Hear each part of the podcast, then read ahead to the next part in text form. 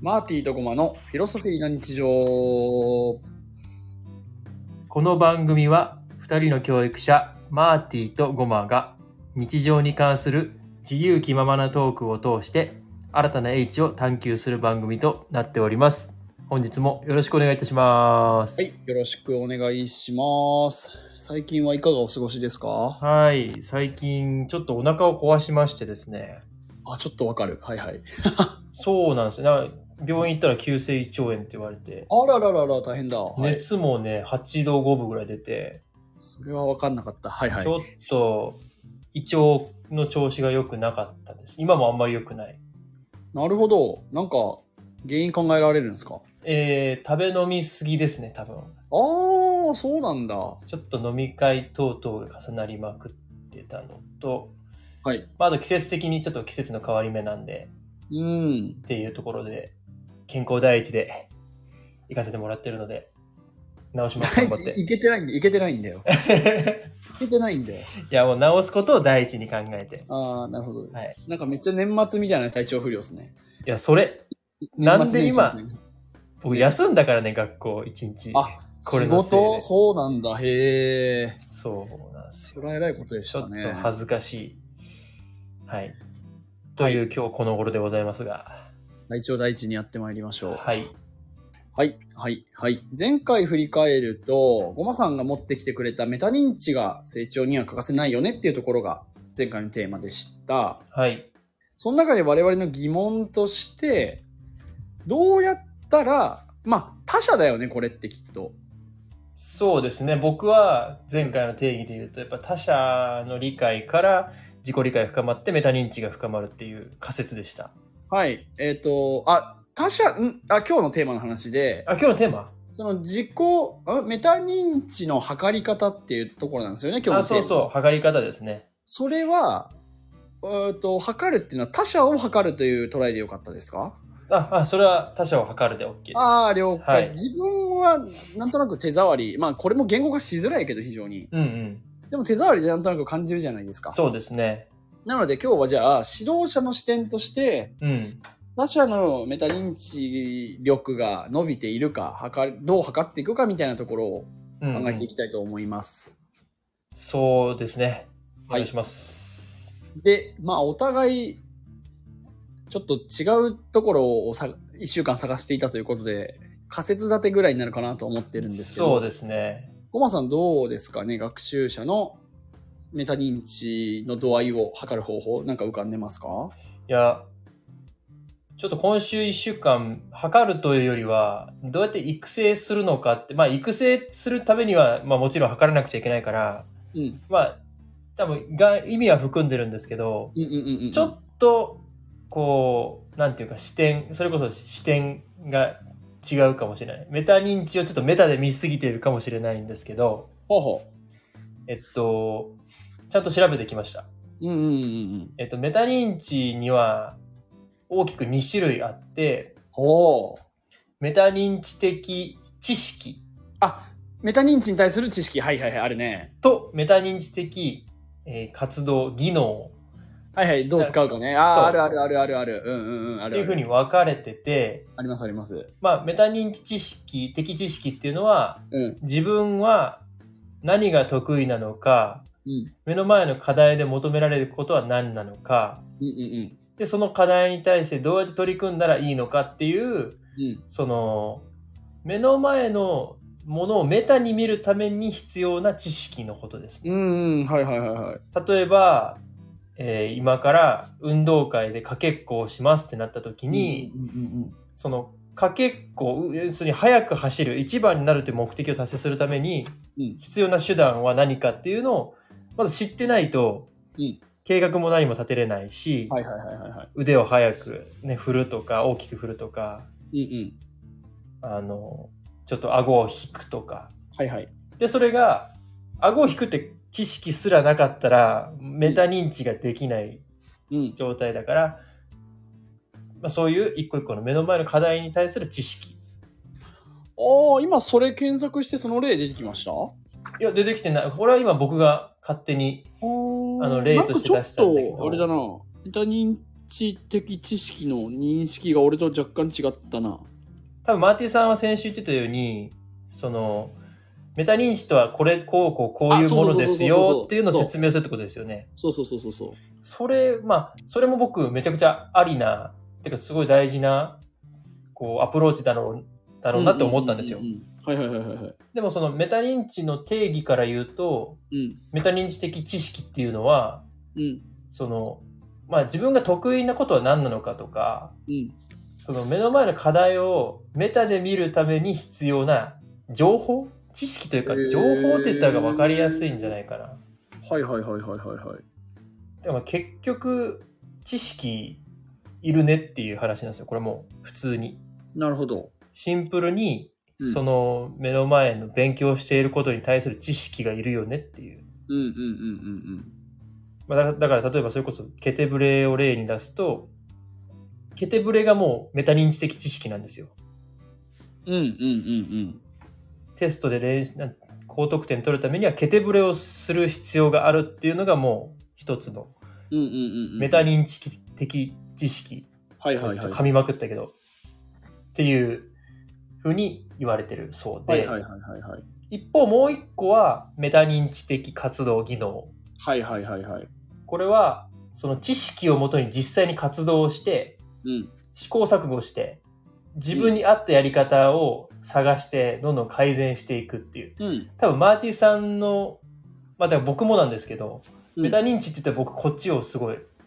ああ、はいはいはい。やる方ね。そうやる,、うんやる方そうそうそうやる方ですねはいはいはい。知識使って動かす体も具体にししづらいよね。そうそうそうそうではいはいはい試していくうんうん。っていうところはいはい。がまあだから多分ケテブレで言うと手ですよねなるほど。その手をやりまくるみたいなうんうんうん。手トレ。あれじゃないどっちかというと。あ手とあレかうん。あそうだねアクションかはいはいはいはい。うん、に当たる部分で、うんそのレの精度が高い必要もあるっていううんうんうんうんうん。この2つから形成されてるとはいはい。 ごめんなさいちょっと前置きが長くなったんですけどはいはい、いいですよ。そのやっぱりまあこう平たく言うと、うん知識いるよねっていうああ、なるほど。うん。話とその知識を実際に使ってうん。ああでもないこうでもない粘り強く取り組むこうの技術も必要ですよっていううんうんうんうんちょっと僕が思ってたメタ認知と違う印象だったんですよ。うん。うんうん先週の話だったら、もう客観的に自分を見て、うん。うんうんうんうんそれを分析するのがなんかメタ認知って思ってたけど、はいはいはいはいはいはい。いやもう目の前の事象の知識、情報すらもメタ認知の要素の一つっていう。うんうんうんうんだからなんかやっぱり前言ったじゃないですか。記憶力とか頭の良さがうん。うん。知識、あのメタ認知に直結するんじゃないかなっていういう話をしたじゃないですか。うんうんうんうん。全くその通りだったっていう。 うんうんうんうんはい。で、だからそれを測るっていうところにさらに拡張していくと、はい。やっぱりテストの点数っていうのもあれですけど、うん。今やってる課題に対するどんだけ知識が身についてるかっていうのがまず前提として必要なのかなと。おー、そうちょっと詳しく。例えば国語で今2年生数歩の白い馬をやってるんですけどうん。数歩の白い馬を読むときにうん。じゃあどうやって読んでいこうかっていうのをうん。計画立てて、うんちょっとメタ的な視点でなんていうか学習者が捉えるとするじゃないですか。うん。そのために必要なのは、その読み方、うん。段落とか、うん。場面分けとか、うん。あとは、その、登場人物がしたこととか言ったことが、うんうんうん。とっても。大事で、それを追っていくとストーリーのあらすじができるとか、うんうんうんまあ、そういった読むっていう、まあ、知識がないとうん。うんうんうんうんうん。メタ認知できないですよ。なんか読んで、なんか読んだ、3回読んだけど、なんか、何の話か分かんなかったみたいな感じになるから、うんそういう、なんていうのかな。読む知識みたいなのいもやメタ認知に含まれると。メタ認知的ていや、ゴマさんは多分知識を広く捉えすぎていて、うん。メタ認知的知識ってこうメタに捉えた時の自分の知識っぽいんですよ。うんうん。だから読み方とかの知識は入らない気がする。ああ。自分はこうみたいな。長所はこう、短所はこう、思考や行動はこういう風で、現在自分はこういう状況っていう自分に関する情報がメタ認知的知識な気がする。ああ、まあ、それも書いてますね。自分が何が得意なのか。うん。だってその読み方とか段落って知識入れたら全ての情報がメタ認知的知識に含まれてしまうから、うん。そこは一線を引かないといけないと思う。うん。だから点数で測れるものではない。ああ、点数で測れるもんじゃないんか、やっぱとり思う。はい。ああ、なるほど、なるほど。うん。いや、もし点数で測れるんだったら、うんちゃんとこれ、非認知能力として認められるなと思うんですよ、メタ認知って。測れないから非認知なのではないかあれえ、なんか僕、前調べたのが、うん。非認知、非認知能力は、その、測れない知識、能力ではなくて、うん。測れるんだけど、従来のテストとか、うん学力値試験とか、うん。知能試験では測れないっなるほど。ていう、ちなんていう、能力というふうに定義されてたと思ってて、うんうんうん。メタ認知って僕、非認知能力だと思ったけど、うんあ、測れないんかっていう。え測れない非認知だし非認知能力だし測りづらいという認識でいいんじゃないかなああ、やっぱその結論に陥あの至っちゃいますよね。いやでその測りづらいっていうのは定量評価しづらいっていうところだからうん。俺が今日持ってきた一つの回答としてはうん。学習者に非認知した景色を言語化させるうんうん。どうやって自分を扱ったって言ってうん。いやこの1時間頑張ったっていしか言えなかったらうん。極めて主観的な状態でしかないし、うん。 30分経った段階ではこうこうこう思っててこうやったんだけどちょうまくいかなくてうんだ。からこうこうこうでって解説できればできるほどメタ認知が働いてるっていうはた測り方だなって思ったああ。メタメタ認知的情報量の多さそこはあれですよね、先週から変わってなく、うんマーティさんとしてはやっぱ生きるっていうのをいかに噛み砕いてるかっていう。そうそうああいやその表現を僕がしたんだとしたら感動しますねいやほんとそうそうそうそんどんだけ観察できてるか自分をうんうんうん。な気がするなぁはいなるほど、なるほど。うんいや僕は本当このメタ認知の定義を見て、うんちょっとメタ認知がわかんなくなりましたね。もう一回メタ認知についてからやり直す測ら、測らせて欲しいですよね。なんか。 測れない測れないからだって優しさって測れないじゃんうんうんうん。そういうことよ。でもほら、いや、測れないけど、うん。そのもうシシンプルに悲しそうな人を慰めてあげるっていうのは優しい行動だからうん。それで測れるんですよそれはもう測れるっていうふうにするんですよ非認知能力の定義ではどうやって測ったってことか測った。な測った、測っな、どうしだったら測ったってなってんのあの測ったっていうのは何も数値化するってわけじゃなくて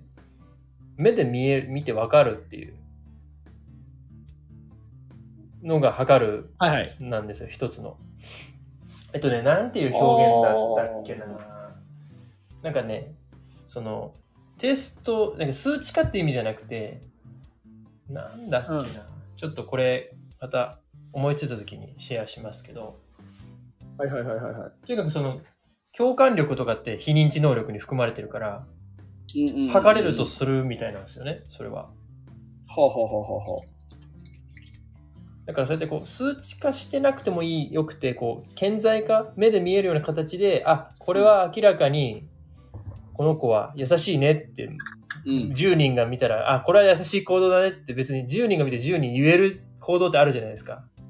まあなるほどなるほどこれはもう測れるってするみたいなんですよええまあそうだからだよねその測れる測れないの、極端な二二軸ではないそのグレー中間にあるまあおおよそ測れてるっぽいってとこだよあねそうおおよそ測れてるっぽいっていうのがうん定義まあその含まれてて、うんメタ認知でおおよそ測れてるっぽいってどこにあるんだろうなっていう、限りなく定量に近づけられるのはでもやっぱり言語化だと思うよ言語化の量だと思うよやっぱとりあえず量だ量かわかりやすいところで言うとねうんだから7時間頑張ったが最弱でうん開始10分目はこうでみたいなやつがやっていくと具体的な情報が多いわけじゃん。だかうんうんらおそらく言語の数も増えていくので、まあ、よく働かせてるよねっていう。あまあ、ーよ情報量じゃない情報量。情報量かうん。シンプルに言うと。その振り返りってなんかした時にこう振いりうこと返った時にそういうこそのと。振り返りに書かれてる情報量で、うんまあちょっとメタ認知の多さを、まあえっとメタ認知能力を、まあ、測れるのではないかと、そういうこと。なんかシンプルだけどそうだな確かにいそれしかなくない 今んとこ、今んとこ用確かにい得る情報としては。や僕はだから今回その知識ってところを見てうん。目の前の課題をこうクリアするための知識ってなった時にうん。あそういうのも全部ガンガン測れるじゃないですかメタ認知だけじゃなくなっちゃう気がする、それは。あまあ確かに結果、複合的な知識だから、いろんな。うんうん。なるほどうん。な気がするな。まあでも一つ得意不得意ってさっき話ありましたけどメタ認知的知識のところでね。そう自分のことについて知ってるって一つ測れるポイントじゃないですかあー。メタ認知的メタ認知的知識の方がうん測れるのはそこだね。そうですよねどれだけ。まあでもそこも情報量じゃない、結局。で情報量ですけどなんかその振り返りの情報量とはまた違ってうん。振り返りの情報量ってまあどっちかというとその記メタ憶認知的活動の。あそう活動。動の評価、うん活動を言語わかるわ化かるしたところじゃないですかうんうんうん。でもじゃあ自分ってどんな特徴があるのとか何が得意、何が不得意、うん他の人に比べてこういうことができるうんうん。こういうことをした時に私はこういう失敗をするみたいなのが、まあそれも書ければ書けるほど、うんで、まあそれを他者が見て、うんうん、確かにねっていうふうに納得できるものが多ければ多いほど、うん。メタ認知できてるっていううん。ことなんですかね、もしかしたら。どちらも測り方がなんとなく分かったという。わかりましたね。これちょっともしかしたら測れるな。まあ、言語化紙に書き出すでもいいし、書きが苦手なんだったら、口頭でのやり取りの中でどんだけ引き出せるかというか、答えれるか。うんで、メタ認知力はなんとなく測れる。うん。うんうんうん。、で定点だとそのその時だけだと測れないけどうん。時間の観察とともに増えたか減ったかとかうん。はある程度測れるよね変化が終える確かに。うんだから、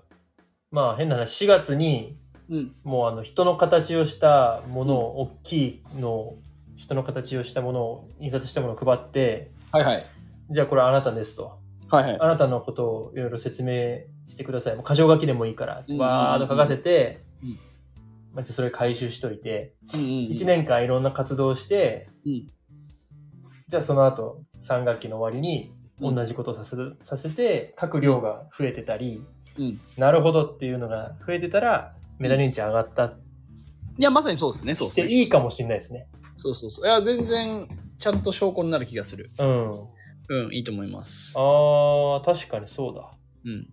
どんだけ知ってるかじゃないですかでもそうですよね。うん知ってるかやってるかの2つに収まる気がしますねで、言語化か、結局は、やっぱそこも。うん言語が一番便利な気がするってなったら、やっぱり、国ですけど、国語力って大事なんですかめね。っちゃ大事でしょう。やっぱうん。り。めっちゃ大事でしょ0秒思考力。てかさ、まあ、話ちょっとそれるんですけど、う。はいはいはいはい。 0秒思考をこの人にさせたいんですよ。うんうんうん。なんかもう何でもいいんですけどテーマ与えてそのテーマについてもう1分間でできる限りブワーって書けるはいはいはいはいはい。これめちゃくちゃどの分野においても必要な能力だと思うんですよそうだねうん。うんだからこのメタ認知もそうだけどうん。 1個のテーマについてブワーっと思考を整理して言語化できる力ってうん。もうコアスキルだなっていう、はいはいはいはい。うん、コアコアですね何を目指すかにもよるけど。っていうのは別に、えっとメタ認知を測るっていう意味では今言語が役に立つっていう文脈だったけど、うん測ろうとしなければ言語にしなくてもめちゃめちゃ来たわってる可能性はある。いやそうですよねそうだからは評価したり測るっていう意味では必要だけど言語がマストかって言われたら分からん俺はまだそうとは言い切れんでも釈迦とかだって言語化してはないけどまあ言語化してるか釈迦はあーそうっすねでそうあいやあれの人はだからわその人に分かる形で届けるのでう、んいや言語化のプロだと思いますプロかプロだと思います しかもメタ認知めちゃくちゃできてるかそうそうそうそういやーそういう話ですね、うんあでもなんかめちゃくちゃこうシンプルだけどいやうまくまきうまく回収した、それらしい結論に至りましたね、はいいやまだ他にもあると思うんでちゃんと調べたら出る気するんで、うん今後も探求を続けていきたいところではありますはい来週なんかその言語化周りかなとか思ってたりすあるーですねちょっとふわっとしてるけど言語化のなんなんたらいや何をするにしてもはい自分が頭の中にあるものを言語にするってはいはいめちゃくちゃ重要だしできる人はもうバンバンできるしうんできない人にそれを指導することの難しさたるやうんうんうんうんはいはいもう相当なものだと思うんですよ。うんこのべらぼうなものに立ち向かいたいですね。もうちょっと絞って言語化のうんどどっかしらで話せたらいいなと思ってます言語化だと広すぎるねちょっとまあ一つは僕が最近思うのは感想を書いてくださいっはいはいはいはいはいてなった時にうん感想ってどうやって書くんだろうっていう、ああなるほどうん、一つうんうんうんそれどう指導するみたいなうんうんうんうんところとかうんうんうんうんなのですかね感想の書き方感想の書き方思思っ要するに感想って思ったことをはいある程度そのなんて思ったことってパッパッパッとこうなんていうんですかねこう 火山のこう噴火みたいにポンポンポンって出ると思うんですよなんか思ったことうんうんうんそれをつなげて一つの人に分かりやすくする形に作り変えるっていうのが多分感想を書くっていうプロセスだと思うんですよ。はいはいはい。これはめちゃくちゃ難しいけど1年生からやるじゃないですか。うん。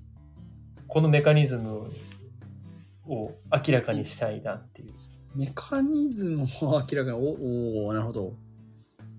うん、まあまあまあ、そそまあの辺で一いきまつしょ。うか。うん、はいですねオムライス。はい。はい。では、こんな感じですかね。いや今日もとってもいい回でした。 いや、お役に立ったようで何よりです。はい。ということで、今週のフィロソフィーな日常はここまで。来週も聞いてくださいね。ではまた。